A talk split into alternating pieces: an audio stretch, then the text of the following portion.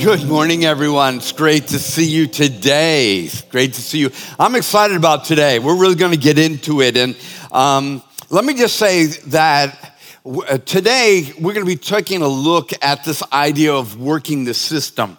And we learned last week that it's a phrase that we use in business and in politics um, and, and maybe even in relationships. Thanks, Scott. Man, is this, is this a good-looking man or what? I'm telling you what, I, I'm sorry.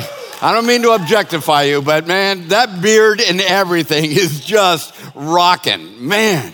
Um, um, so this whole idea that we work the system, and we, we do it, and I'm not saying this, it's all evil or anything like that, but we do work the system in business or in money, and, and it gets a little dangerous when we start working the system in relationships with people. We work people to achieve our personal ends. It gets a little dicey, you know, like a, a guy dating a girl and trying to work the system. You know, we know how that all plays out.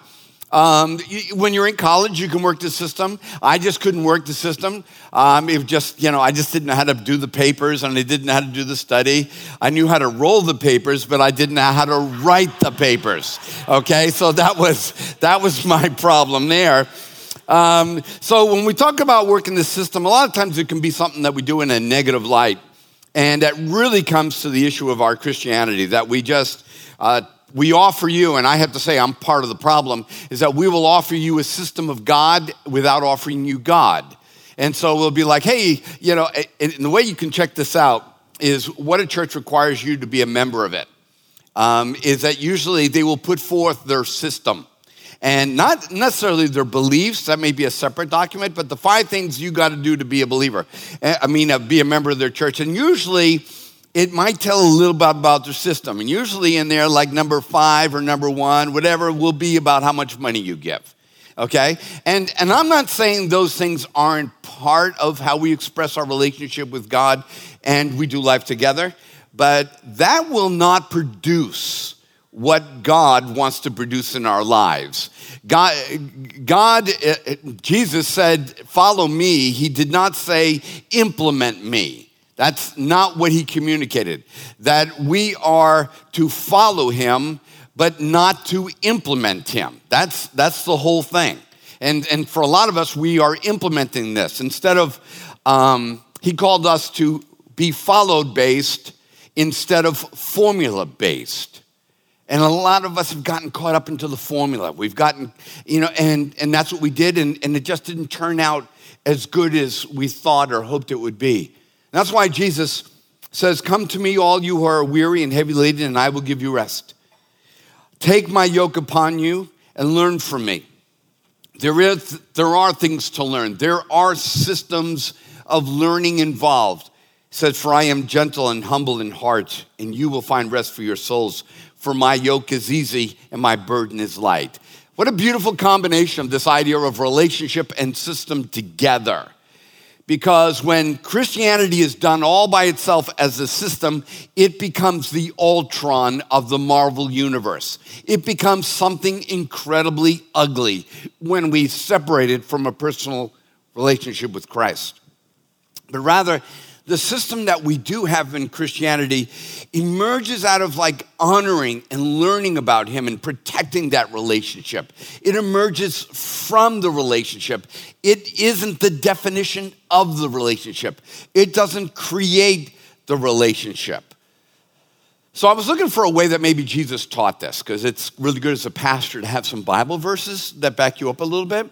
And so I was looking for a story that maybe Jesus communicated this difficult balance between the organic relationship and the system part of it. Because we know they're both there, but we need to get them in the right order. Well, sure enough, Jesus taught about this. In a very familiar passage of scripture that he talks about himself in relationship with people, out of John fifteen, he presents it in this metaphorical kind of way. He said, I am the true vine. And my Father is the vine dresser. Every branch in me that does not bear fruit, he takes away, and every branch that bears fruit, he prunes it so that it may bear more fruit. So now we've we've got ourselves a vine, we got ourselves a system. But we've got ourselves a life-bearing system. We've got ourselves a system of relationship, things and being connected to each other for a certain kind of outcome. And Jesus says, abide in me, and I in you. As the branch cannot bear fruit of itself unless it abides in the vine, so neither can you unless you abide in me. I am the vine, you are the branches, and he who abides in me and I in him, he bears much fruit, for apart from me, you can do nothing. So your system's not going to work unless it's connected relationally. It's really important to realize that. Being connected in relationship with Christ is absolutely essential. Now, he's going to say this next statement, and in this next statement, I don't want you to confuse that he's talking about hell here. We're in the middle of a metaphor, all right? But he, he's talking about what happens when we are separated from a relational-based system as opposed to just in a system. He says, if anyone does not abide in me, he is thrown away as a branch and dries up, and they gather them and they cast them into the fire and they are burned. I think we all have felt that place where we get disconnected from a pursuit of relationship with God and we get caught just into the systems of it, but we're not into the relational part. We, we experience that dry, parched, um, uh, combustible uh, part of our faith. If you abide in me and my words abide in you, ask what you wish and it will be done for you. My Father has glorified this, that you bear much fruit and so prove to be my disciples. So he gives us this incredibly beautiful relational systems metaphor. And at the heart of it is this word abide. And I really like it. It's not the word work it. It's the word abide. It's kind of like this... Um, and, it's, and it's in a verb tense, too. So it's, it's something that we're actively doing, connecting, remaining in something. And many of us don't have vineyards around us, so I think the Charleston area provides a beautiful picture of the same metaphor. And these, uh, if you look at the Angel Oak, these massive organic creations that are surround the Low Country, about all these giant branches that are connected into the trees, and they're absolutely gorgeous. But you can see that when a branch is rightly connected to this tree, that there's a flourishing that goes on. There's this, this, this, the leaves begin to happen. In my yard right now, the, the oaks, and I don't understand the oaks because there's so many different kinds of them, so some of them are really doing their thing in March and cover your car with yellow pollen. But now I've got the ones that are putting out the Cheetos, you know, the Cheetos that are on your, your front yard. Now, I got Cheetos everywhere. I mean, in the tree. But those Cheetos represent a healthy ecosystem. It means that the tree is rightly abiding within itself, that the branches are connected to the, to the root of the tree, and the tree is actually operating. And it's this beautiful picture of flourishing. But when the abiding ends, the branch stops growing. Um, and and all the healthy resources that were necessary. Look, look, uh, Joshua, can you give me that, that branch? Because this is really what happens to us is that we talk about God, we talk about the Christian faith, but thank you so much. That that what happens is we end up with this system, and and and this is what it looks like. This is what Christianity looks like when it becomes disconnected from an active relationship with Christ. And yeah, you could say, okay, you know, there's structure to it, and there once was life to it, and, and once you were walking with Christ and full of his spirit and, and bearing much fruit in your life, but something comes along and separates it. And, and what separates us from Christ, and I'm not talking about whether we're going to heaven or hell type of separation. I'm talking about that relational disconnect that you can have even in marriage, where you let time go by and the fruitfulness of the marriage seems to disappear for a while. But I don't know, uh, um, something uh, that maybe God allowed to happen into our lives that we just kind of get angry, we break out the chainsaw and we just disconnect for a while.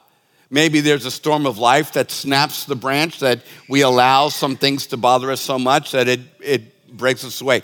Bottom line is this, we end up like this. And the problem is we go into work and we tell everybody, you need Jesus in your life. And this is what we offer them.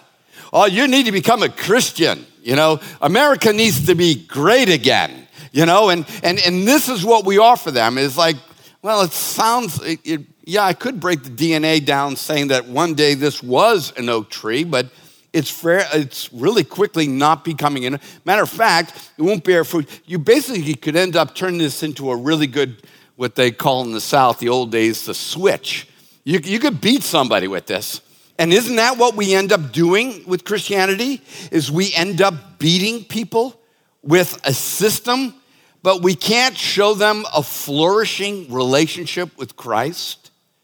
So this is maybe maybe what's happened in your life, is that it's kind of gone barren, or, or maybe um, you've become more combustible than reproducible.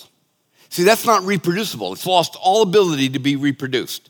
It, it's no longer can bear fruit, but it can be burned. So I thought about the scriptures and began to think about what Jesus could be talking about. And I went from kind of cover to cover, the whole revelation of God in scripture, and think about what does Jesus want us to abide in when he says, abide in me. And so I, I look for things that are Jesus, that are at the core essence of who he is and how he communicated himself, not only in the Gospels, but in all of scripture. And I believe he, I kind of came up with these, and maybe you could come up with a couple more, that we abide in his story, we abide in his words, we abide in his promises, we abide in his empowerment, we abide in his example, we abide in his principles, and we abide in his mission. Now you can begin to look at that list and see maybe where there's a little bit of a break in the branch for you. Maybe where there's a little bit of a disconnect between you and God. But I believe that these things are essential to Jesus. His words, his promises, his empowerment, his mission. I, I don't think those things are changing. I think those things are immutable. They are who he is. And, and so those are the kinds of things that, that we need to target. So over the next couple of weeks, we're gonna be a, we're gonna be looking at this. This is the system. But it's not just a system, is it? It's abiding in an organic relationship. And so this is the organics and the, the way that that organic relationship is worked out and lived out. So I want to take a look about what it means to abide in his story. When we say abide in his story, now what you may be thinking immediately is that I need to read the Bible more. And you would not be wrong in, in that, but that's not exactly what I mean. But we do need to rediscover Jesus in the Gospels and, and look at the moments of his life. But I'm looking, I'm talking more than just a systematic remembering of the events of the life of Jesus or what Jesus did. I'm talking about who Jesus is in the Gospels. Finding out more, what is he about? What's his, like when you say to somebody, what's your story? What's your story? I mean, you're not just asking them, what do you do for a living? Or how many kids do you have? When you say, what's your story? You're looking for something essential about the person, soulless, something at the core of who the individual is. So when I talk about that, we're talking about the story. And Jesus is a better story. And we're called to abide in his story. Today, people have lost story. And there is a really big emphasis now, if you, you stay on the, the edge of how things are being communicated, if you look at what Disney's doing, if you look at what Marvel does, if you look at, at, at how people are communicating, everybody's now talking in story. It's, it's a very artistic language, and it's very cool. I love it. I've always bought into the concept of narrative and understanding the power and storyboarding your story, you know, and, and, and, and understanding story. And so it's very important. It's not a little thing. Jesus is the better story. But what we're doing now culturally is we're looking for story. We've had so many things pulled out from underneath us over the last couple of years, especially during the pandemic, is that uh, we're not sure what the story is. We saw the issue of racism in America, and we weren't sure what, what is the American story. Uh, we're, we're, we're, we're not exactly sure about the story sociologically right now. We're, who are we? What are we? How do we define ourselves and things like that? So we, we're looking for story. Every one of us are looking for story. And so um, we look into culture and try to find one. Your story may be different than somebody else's. Um, Star Wars may be your story. And I know I know you think that's ridiculous that I would use Star Wars, but Joseph Campbell, one of the lead, uh, he's a dead dude now. He was one of the leading philosophers on mythology, uh, said that what America needed was no longer the Christian story. It needed a better mythological story. And he, on all of his, his academic prowess, said that the Star Wars story is probably the story that America needs to adopt. But he did, he was right about this one thing, is that people can't live without story. You need to have story. It, it, it's, and that's why Scripture is loaded with a story, that Jesus is story. But my point today is that he is a better story. And also I want to challenge you to find out, have you left that story? Are you like this piece of wood that's just sitting over here and just decaying, but yet you have a form of uh, godliness, but you kind of deny the the essence and the power of that story in your life through the work of the Spirit? Maybe today sports is your story. It's all about athleticism, or maybe about losing weight or staying in shape or being beautiful or trying to become beautiful or whatever it may be. Um, in our culture right now, sexuality, sexual identity is story. And as much as it's talked about and as powerful as it seems to impact everything, it seems like, well, that's gotta be the story. It's all about your gender, or whatever you pick to be, or whatever it is. But it, but it's like, okay, so now it's all about sexual identity. Okay, that is part of a story, but is it the story? Is it the root story? How about your job or success? It's like, well, yeah, I'm this or that in life, and we will, if somebody says, so, so tell me about you, uh, Scott, what, what's up about you? Well, you know, I'm an architect. It's like, oh, really? Okay, we're gonna start, that's your root directory. That's your that's your grounding. That's your story, is you're an architect. Well, it could be one of the things that you do, but is that your story? Is there not something else to you? Is, and, and so for a lot of us, our story becomes our profession or our ethnicity or the color of our skin um, or the injustices that have been done against us. That can become our story. And I'm not saying that some of these elements have, some of these stories have bits of truth, but are they a better story? Are they the story of our lives? But you will find a story. It, it may be the story of how your father did you wrong, and you live the rest of your life based upon that story. And today, God wants to challenge you about, are you abiding in the Jesus story, the elements of his life? Here's a couple of popular stories. And I'm not, I'm not here to, um, well, in one case, the third story, yes, I am uh, going to attack the story. But I just, I want to kind of maybe help you see that maybe your story is not as Jesus as you may thought it was. You know, that maybe it's turned into a different kind of story right now. But so I pulled, I pulled three popular ones. I didn't make these up, these are real. Uh, the first story that's really big today is called Be True to Yourself. You can get t-shirts, you can see road signs, be true to, this, true to yourself. Our story, the way that we see it, the way we experience it, and the way we tell it. I, I call this self-authoring, is that we're a book writing itself, okay? It, it, I mean, just visualize that. Visualize a book with a hand writing its own on its own pages. And that you are your own story.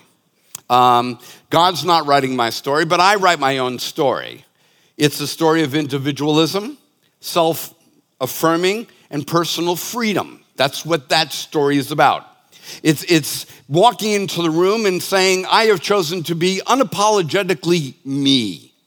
Is that me is The, the story of ground and being. You know, that that's where we start. See, it's funny, Descartes said something like that. He said, I think, therefore I am. See, and Descartes was right. You think, therefore you are. But what Descartes also knew, and it was the problem with it, is that I don't know that you are. I can only think and know that I am. You could be a mirage. And being true to yourself is really saying, I will I will live as if none of the rest of you exist. My trueness to myself is the ground of being, and I will live this story out. Any other story, even a story of we, becomes the enemy of the story of me. You start putting we's in there, You gotta, then you find yourself at conflict with other me stories. Here's some of the things, and this may sound, I'm just being a pragmatist, kind of challenging you about maybe you bought into the story. The, me, the problem with the be true to yourself story that any universal hierarchy of responsibility and accountability is rejected as authoritarianism or oppression. I know that was a mouthful, but any other story that calls you into responsibility to be a good citizen or a good person or into accountability will then be viewed as authoritarianism or oppression.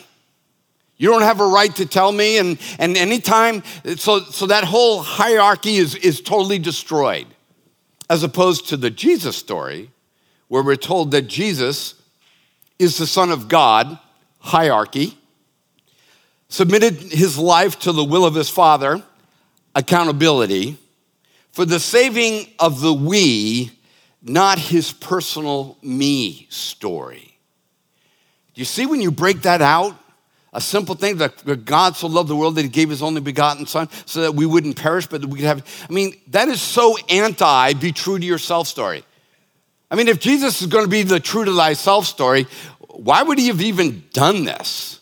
Why would he have even gotten involved in our lives? I, and I'm gonna say this, and I, again, I'm trying to maybe jar you a little bit to see if your story's gotten maybe a little, that you're not really abiding in the vine, abiding in the tree. That the true to thyself story is, is pretty arrogant. I, I was trying to think of a nicer way to say that, but it's pretty arrogant and selfish. And here's, here's my reasons for it. You derive your light, heat, and energy from something that is not you, the sun. You derive food, shelter, water, beauty, and room to roam from something that is not you, the earth and nature. You derive community and belonging from something that's not you, it's called others. You derive freedoms and liberties from something that is not you, that's called social order. And then you're gonna walk into the room and say, I'm gonna be true to me. When there is nothing about you that happens without relying on the hierarchy of other things. Do you see how that could be interpreted as a wee bit arrogant and a lot of selfish? Living the true to thyself story will never produce a stable identity, a real morality, a reproducible system of justice, or a love that sets you free from you. You're just gonna, this, this is your best right here. This, this branch, disconnected, not bearing fruit, not benefiting anything, that is, that is the best being true to thyself only produces. If the story begins and ends with me, then there is no universal dignity. Your dignity is a mirage.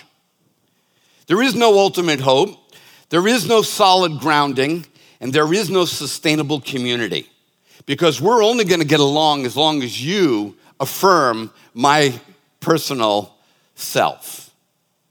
So just think about that.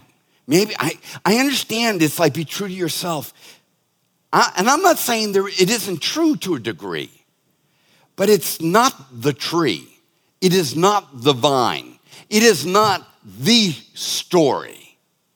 It may be an element out here on a branch someplace, but it is not the story, and it is definitely not the Jesus story.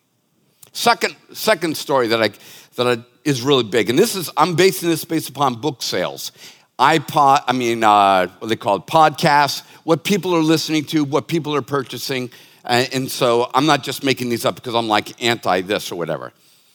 You could abide in what's called the whatever makes you happy story. Um, Jordan Peterson defined it this way. It's a shallow boat in a very rough ocean. Because there are gonna be many times in your life when they're not gonna be happy. And they're, and they're not just gonna be days. They're gonna be years when life becomes difficult. And what are you going to do then? And then in the midst of re- failure and rejection and guilt and shame and regret, which we all have, on top of the gravity of suffering that we all experience, how are you going to live something with meaning if it only is meaningful if it makes you happy? It's, it's like the other day, me and Susan went out on a kayak ride, and and, and I rushed her out the door. It was like six fifteen in the morning. And um, and why? It was because the water temperature was different than the air temperature, and there was a mist coming up, and the sun was in the right place, and it was beautiful colors. And, and so as it was coming up, but I knew this. In one hour, it was all going to be gone. As the sun came up and heated up the surface of the water and the air, the surrounding air, that this beautiful thing was going to disappear. And we need to realize that, is that happiness is like a vapor, that when the heat of life occurs for every one of us, if happiness, if the vapor is all you seek, it usually disappears about ten o'clock in your day. And how are you going to live the rest of your day without meaning? Without purpose. Or how about this?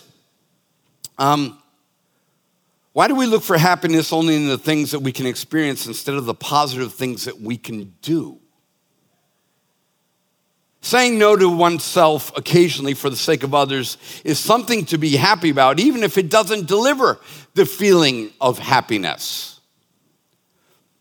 I have had a, a short time to observe life, and I and I. kind of wrote this in a way that I, I think is true, experientially true at, at, at most, that the sacrifices of life that are necessary to make life fulfilling and meaningful for you and for others may not cross the threshold of happiness often. That if you really want something meaningful and purposeful to happen in your life, and then beyond being true to yourself, other people's lives, there is a real possibility that you might not cross over the threshold of happiness often. So you have got to decide what you're doing with your life and what you're living. What is your story, dude? What's your story? What are you about? Happiness is not anti-God. It's just never the target. Jesus taught it this way. Blessed are the poor in spirit, for theirs is the kingdom of heaven. Now, in an English translation, you could translate this, happy are the poor in spirit, for theirs is the kingdom of heaven. But I want you to find out that happiness is a reciprocal, it's never the target. These people are doing other things than pursuing happiness. Okay, so it's never like our, like we say in our great American doctrine, the pursuit of happiness. I mean, I gotta be honest with you, I'm American all the way. If we went to war, I would I would beg them to let me take up a rifle and, and go again and be in the military again, and I would love to do it. But you know what? If America's all about the pursuit of happiness, that's probably why we we're looking the way that we're looking right about now. Because it is a vain and shallow. Wouldn't it be great if all those documents said the inalienable right, the pursuit of character? The pursuit of purpose and meaning. No, no, no, no, no, let's not. Let's just make it the pursuit of happiness. Thank you, Thomas Jefferson. But for a lot of us, that's the way that we live. But Jesus says, blessed are the poor in spirit, for theirs is the kingdom of heaven. Blessed are those who mourn, for they shall be comforted. Blessed are the gentle, for they shall inherit the earth. Blessed are those who hunger and thirst for righteousness. Not aim for happiness, for they shall be satisfied. With what? Not happiness, but with righteousness. Blessed are the merciful, for they shall receive mercy. Blessed are the pure in heart, for they shall see God. Blessed are those who are peacemakers, for they shall be called the sons of God. You see, they're not aiming for happiness. They're aiming for something substantial, something meaningful, something of perfect, something a part of the Jesus story. Blessed are those who have been persecuted for the sake of righteousness, for theirs is the kingdom of heaven. It's like, what? You're saying I'm crossing the threshold of persecution, but yet that's better than, than pursuing happiness? Yeah, yeah. Blessed are you when people insult you and persecute you and, and falsely say all kinds of evil against you because of me. Rejoice and be glad, for your reward in heaven is great, for in the same way they persecuted the prophets who were before you. I'm not saying happiness is evil. I'm just saying it's It should never have become the story. And let me just say this to you. Um, if, if you are abiding, and I'm not going to ask you to do me a favor, if you are going to hold to the, the story true to myself, sorry, sorry, dude, I'm, I'm just going to stay with this story. Or if you're going to stay to the, the happy story and you're just like, hey, can you just do me a favor? Could you let, let someone know before you marry them or before you start dating them? Let them know that it, it's all about you being true to yourself and about you being happy, because that other person is going to be sacrificing everything to accomplish the impossible. That poor dude or that poor gal that you decide you're with your true to yourself and be happy story, oh, they're going to have to give up them to keep you, and they're going to have to do everything to make you happy. And it's all going to be impossible. So just let them know up front. Run. Run. A person who lives by those two principles will never be an effective citizen of any society. They'll be a branch left all by themselves, fallen in the woods. Then there's the third one, and I'm coming after this one really hard, okay? It's because when we want to be true to thyself story, then we got the happiness story, but then there's the other option, a different Jesus story. It's like, oh no, no, I'm abiding in the Jesus story, but I, it's just a little, I tweaked it a little bit. Um, and this is that we change his story to be the one that I want, and we do this one of two ways. First one is we do it via a merger. And this is what most people do. We combine the Jesus story with my story, and we kind of make up a new story. It's kind of like what we did back in the, like in the fourth, fourth century. It's like, okay, we got all these Christians and we got all these pagans, and so let's take the resurrection story and combine it with an Easter story, with a Roman story, and with a Greek story, and a Celtic story. We'll put them all together and we'll call it Easter or Christmas, and we'll, well let's do bunnies. Let's throw bunnies in there too, and, and we'll just do put all these stories together so that the Jesus story gets merged with another story. You say, well, that's kind of ridiculous, but yeah, maybe it is. But we do this also by parsing out parts of his story and our story, and we put them together. I saw on a T V show, I was told about a T V show that, that apparently these couples are flown to an island and they date a little bit and they get married, not seeing each other or something like that. Or they, they kind of like hook up for a while and then decide if they're going to marry or not. I'm sorry, I'm getting it wrong. I'm sure I'm getting one show right. I know this show has been done somewhere, sometime by somebody. But it's, it's funny, one of the contestants apparently rejected the guy because after they were hooking up, she found out he wasn't a Christian. It's like, I can't marry you because you're not a Christian. I'm a Christian. So wait a minute, you've been hooking up with this guy, your story, but now you got the Jesus story and you want to merge them together. I mean, I'm like, I hope he dumps you. It's not me, it's you kind of story. But, you know, it's kind of like, it's like we do it all the time. We'll take a little bit of Jesus' story, we'll combine it with our story, and we'll go with the Jesus story until it becomes not our story, and then we jump to ours and we go back and forth. So maybe, maybe Jesus is just challenging you about that today, that you've merged a couple stories together. Then there's this part. It's uh, that was via a merger. This is via a rewrite. And this happens in every generation where somebody will come out and will write a Jesus story that is totally rewritten.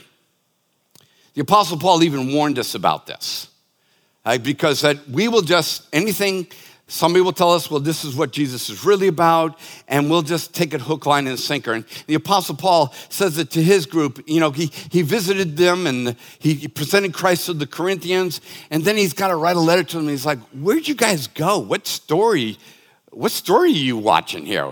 What show are you, you tuned into? He says this to them. He says, for you seem ready to endure if, if a man comes and preaches another Jesus than the one we preached.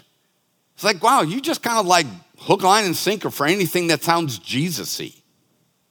Or if you receive a different spirit from the spirit you once received, or a different gospel from the one that you then received and welcomed, you tolerate all that well enough. It's like, wow, you're really good about just kind of rewriting the whole Jesus story.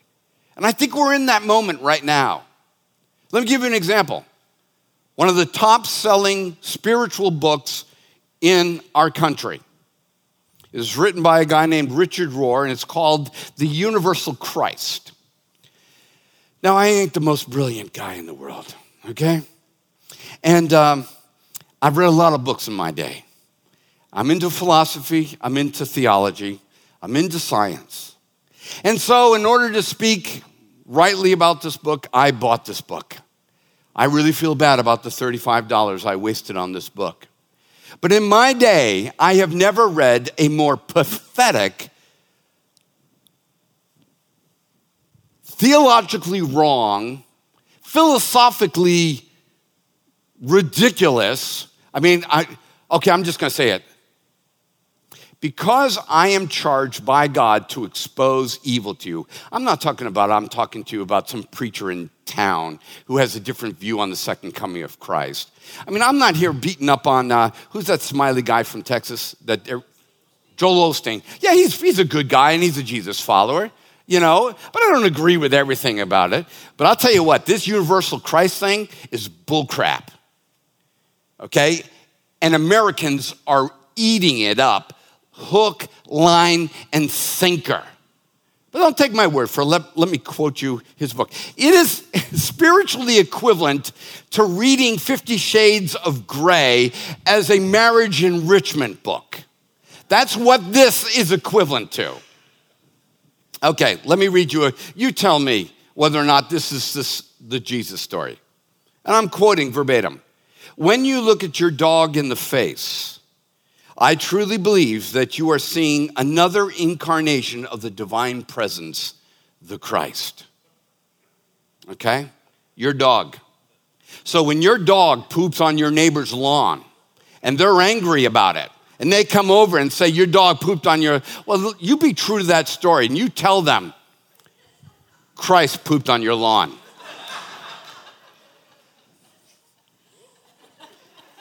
Yeah. You think that's, Americans are buying this book like crazy, more than any other spiritual book in the country. And it's like, oh, finally, the Jesus that I want. Here's another one, direct quote. Don't start trying to love God or even people. Start with loving rocks and elements first. Then move up to trees, then animals, and then humans. Angels will soon become a real possibility, and then God, who's just a short leap away. As opposed to the Jesus story, when Jesus says, love the Lord God with all your heart, mind, soul, and strength, and love your neighbor as yourself. This guy is reversing the whole thing. Start with rocks, then rub up against a tree. I'll tell you what you get when you rub up against a tree, splinters. You don't get God. And it's like, but we're buying this stuff. We're believing this stuff. Why? Because Jesus said, unless you pick up your cross and follow me, unless you eat my body and drink my blood, you know, unless you, and we're like, eh, yeah, that's, that's not, you know, this, Je- the Bible Jesus story is too harsh. It's about sin and dying for sin. It's about a patriarchal system that involves a, a, a, a father deity. And all these things are insulting to us. So we'll just repackage Jesus into something a little bit more universal. Richard Rohr doesn't believe in the existence of God as we think of him. He believes God is a giant mirror that you look at in order to reflect and to discover your own divinity. Okay? I tell you, somebody else was rolling papers when they were in college, and it's definitely this guy, as opposed to the Jesus story. One last quote from his book, and I'm because I, I know some of you are reading it, I, I, and I know you're you're wowed by it, and it's my job to tell you, I would rather you thought Star Wars was truth than to think that this book was truth, because this is an anti-Christ. He says this, every time you breathe, you are repeating the pattern of taking spirit into matter and then repeating the first creation of Adam, meaning that you're like God creating Adam. Every time you breathe out, you are repeating the pattern of returning spirit to the material universe, not carbon dioxide. You're, you are breathing out divinity. Okay? I want my thirty-five bucks back. He said, you are an incarnation like Christ of matter and spirit operating as one. We will see the angels of things, which is the inner soul of any and everything. So that the inner soul of a rock is an angel. Now, why do I, why do I, it's because, folks, we're being offered all kinds of stories. Some of them are theological, some of them are philosophical, some of them are cultural. But there is only one story, and it is a better story.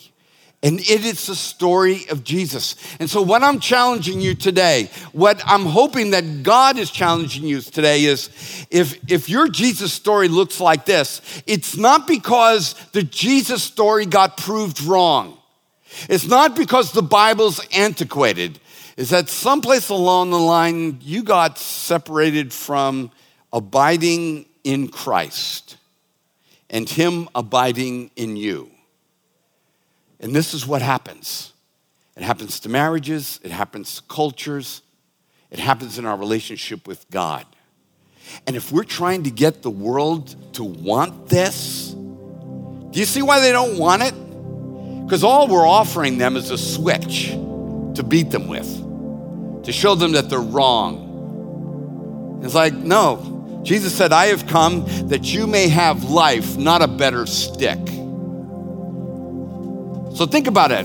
If you're a parent, if you're a grandparent, have you really presented Jesus to your family, or have you pre- presented them some something dead? Think about it personally. Have you switched out the Jesus story? Out of his story comes a better understanding of our story. I feel so much better about myself because I know myself in the light of his story.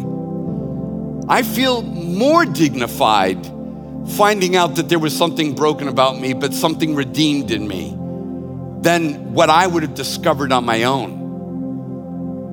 Out of his story comes better fulfillment to our story. Out of his story comes a better ending to our story.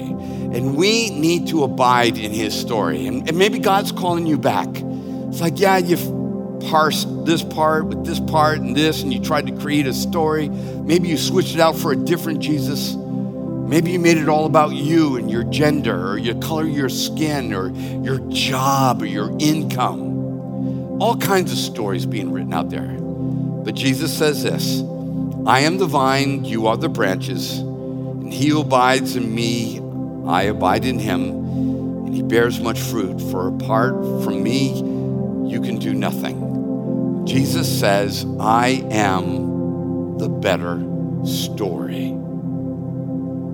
So as we come to communion and we reconnect, that's what we're doing with the bread and the, the cup, is we're reconnecting to the story. And that's the great thing. If you've, if you've been severed from the story, I can't, you're, I can't attach that back to a tree.